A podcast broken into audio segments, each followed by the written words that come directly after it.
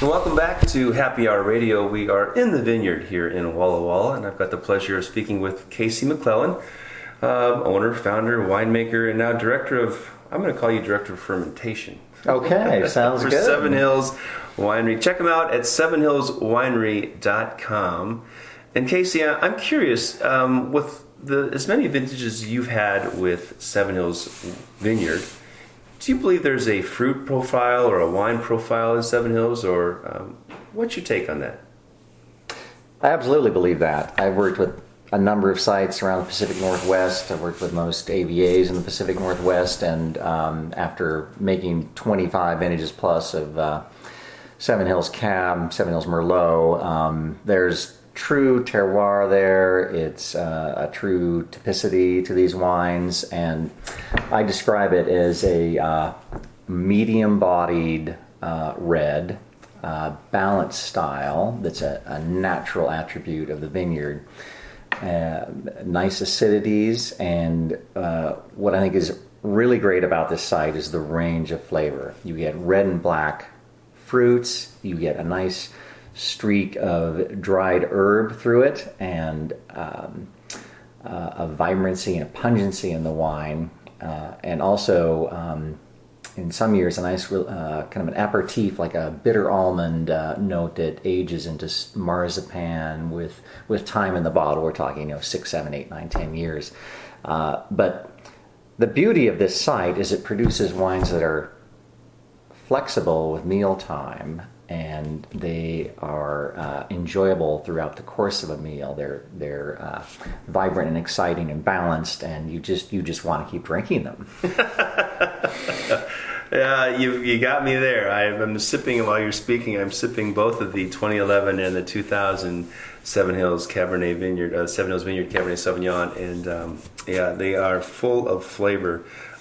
But uh, I think your call on medium body is really true. It's um, as much as we want sometimes Cabernet to, to knock us over, to give us a big punch because you know it's going with our big steak. These these wines are really there's more of an elegance to these wines with that acidity that carries it than there is the blockbuster tannin that like knocks me. You know, I got to sit down and just wait Right, for this yeah, wine yeah. to dissolve, dissipate.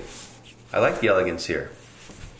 Yeah, I mean we work with other sites that where we really go for the power. You know, our Red Mountain vineyards uh, uh, blocks are a great example of that, and you know that's uh, you know the great thing. You work with different areas, you get different wine personalities, and uh, it's all good.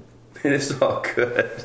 Um, I like the fact that, uh, so for all the happy hour radio listeners out there, um, there's a new invention out uh, in the wine world, and it's called the Coravin. This is a wine extraction system, really. This is where you um, take a uh, medical, what do you call the steel? Medical Surgical grade Oh, steel Surgical grade steel. Inject it through the cork, and you can extract wine and uh, replace it with a inert gas to alleviate any or to prohibit any oxidation, which is what will you know rapidly deteriorate um, a fragile wine of uh, wines with delicate delicacy and uh, some of the older wines like this 2000. And I'm really cool that I've never had it. I've never seen it. It's uh, it looks like something dangerous. Yeah, yeah. If you poke yourself, it is. I, that's a pretty sharp needle. But You can extract your blood. Yeah, you can do blood sampling. That's a new toy. yeah, we're having a lot of fun with it. Where's Coravin made? You know, I don't know. It know. looks like something from Germany, Yeah, it looks sort of. but the name seems Yeah. just a little. American company though. Is it? Coravin, Burlington, Massachusetts. Oh, hey, there we go. Yeah. I like it. Cool. Yeah, it's been very, very useful. Well, tell us about uh, the variety of wines that you're producing these days at Seven Hills Winery. So it kind of, you know, I've had a, a lot of fun over the years working in the Walla Walla Valley. We've, uh, you know, planted and made some of the first Tempranillo released in, in modern times in Washington State. Um, we've done Rhone varietals. We were the second Syrah producer in Walla Walla Valley. But after all that fun and games over the years, which was you know exciting and dynamic, we've come back to our roots. I like to say, where we're focused back in on all all the manifestations of Bordeaux red, And so that's that's really the heart of our winery, always has been, as much as we played around over the years. And so now I'm looking at, uh, you know, cab is really the heart of the business, and so that's most of our uh, production. Uh, we also still make Merlot, and uh, I wish we were tasting one today, but we'll have to save that for next time. Um, and then the four lesser known Bordeaux reds, which we all vinify uh, Carmenere, Malbec, uh, Petit Verdot, and of course Cab Franc. Um, I've actually brought, bought a, brought a, um, a, a very exciting Malbec uh, bottling that uh, comes from our new uh, estate vineyard uh, to try with Chris today. So uh, it's a great illustration of some new directions uh, viticulturally for us, and uh, I think uh, pretty exciting wine. I call it a wow wine. But Oh wow, wine. I like I like wow. Um, this is the McClellan Estate Vineyard, and I understand this is adjacent to the original Seven Hills Vineyard. Yeah, they touch on one corner, so similar soils, climate. Uh, what differs is the planting of the vineyard and the trellising and training system, and uh, a little bit different management approach as to what we're trying to do there. Sure. You know, when you say they're touching, I always I think of that uh, uh, um, fresco on top of the ceiling where David or you know God's touching the fingers two are touching. fingers, yeah. That's it. That's my idea. of The vineyards are touching. There's some you know grace being uh, Yeah, kind of symbolic. I Yes. so, how old or when was the McClellan Estate Vineyard planted? The first first blocks went in in uh, 2003, and we planted a uh, mix of five uh, Bordeaux varietals. So the the big chunk of it, about six acres, is Cabernet Sauvignon on a Geneva double curtain trellis, and the rest is Cab Franc, Merlot, Petit Verdot, and, and Malbec on more traditional vertical shoot position trellis. Well, interesting. You brought up the Geneva double curtain, and this is like you know what it reminds me of is one of those old big time wrestling moves. Yeah, it does. It sounds exciting, doesn't it? Oh my goodness, he's got the Geneva double curtain. He's, he's out. Well, tell us what that looks like. If, if you're in Walla Walla, what you'll find is a single cordon, right? This is basically Yeah, uh, and 99% of probably of the acreage in the state is a single cordon, you know, vertical shoot positioned approach in its various um, versions. Uh, but what we were looking for was to uh, create a canopy that gave more light and air circulation to the fruit and that uh, made the most of this beautiful sunshine that we have here 300 days a year and was appropriate to the climate and the soils. And so uh, back in the day, Ken Hart and I came up with this idea. We called it the Hart McClellan Modified Geneva Double Curtain. It's like the world's longest trellis name.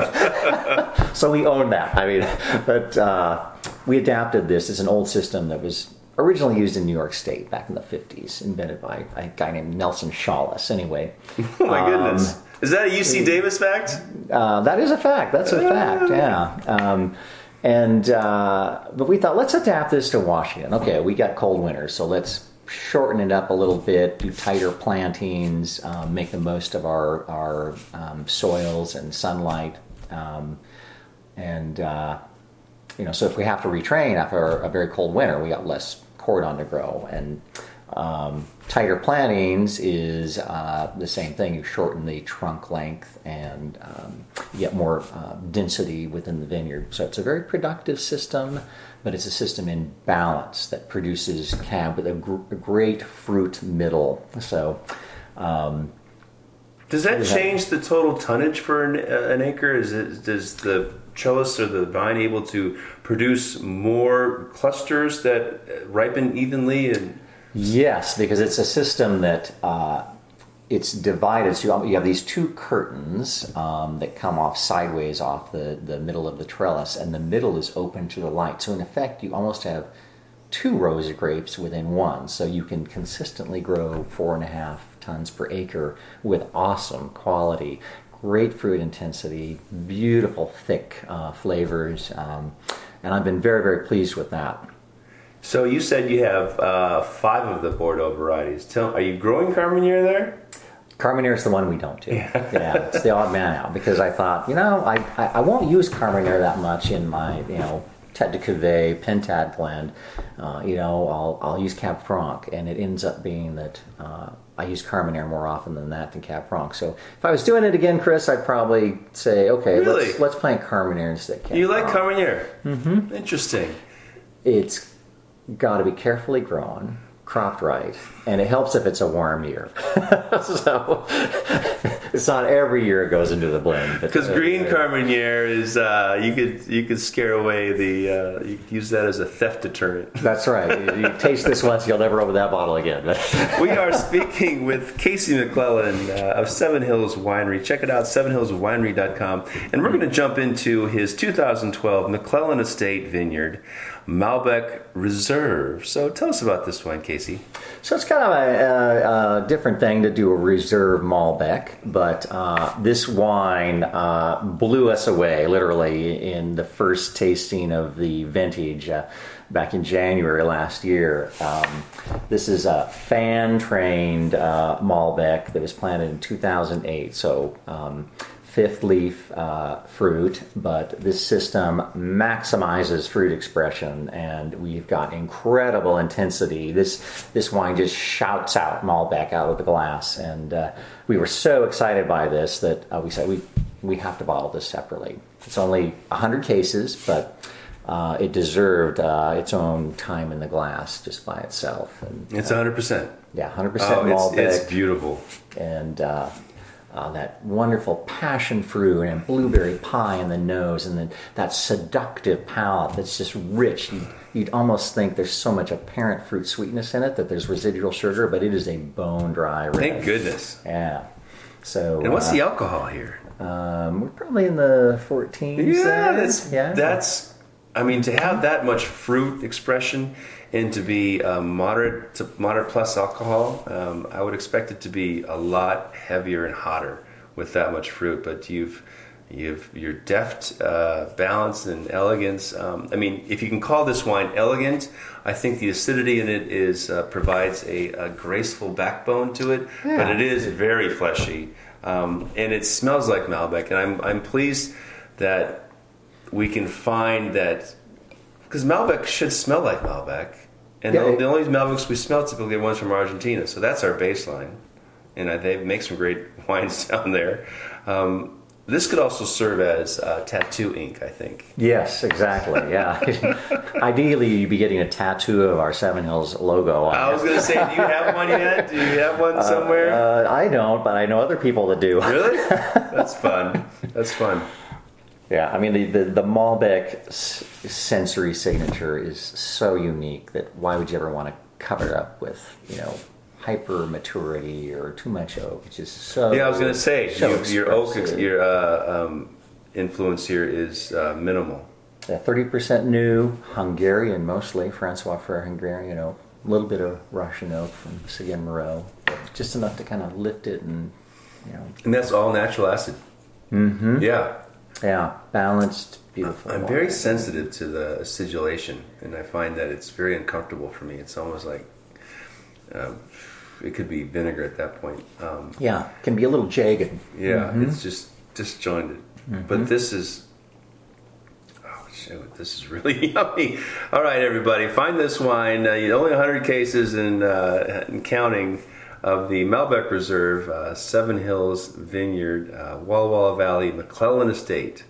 McClellan Estate. And I have the daughters got um, involved in the business. Well, from time to time, yeah, they worked for us at events and stuff over the years. They helped us label, you know, mailings at the house. We kind of press ganged them into it, and uh, they've done uh, a lot of hospitality events for us, helping out with our, you know, big tastings and stuff. Um, currently, none of them is uh, directly involved, but uh, we'll see what happens with time. It, you know, you know, sometimes just takes a little time away to you look back and go, you know, that was kind of a fun business to be in. So. the big city Yeah. Mm-hmm. has its draws and has its detractions, and Walla Walla certainly is one of the attractions here in um, Washington State. Uh, Casey, this has been really fun for me. Thanks so much for joining me uh, for our In the Vineyard series here on Happy Hour Radio. Did you have a good time? Yeah, it's been a pleasure. It's been a great chat, and uh, we'll have to do it again sometime. I, I wholeheartedly agree because I get a chance to taste great wine. And here's a cheers to you. Cheers. Thanks for being on Happy Hour Radio. Yeah, my pleasure, Chris.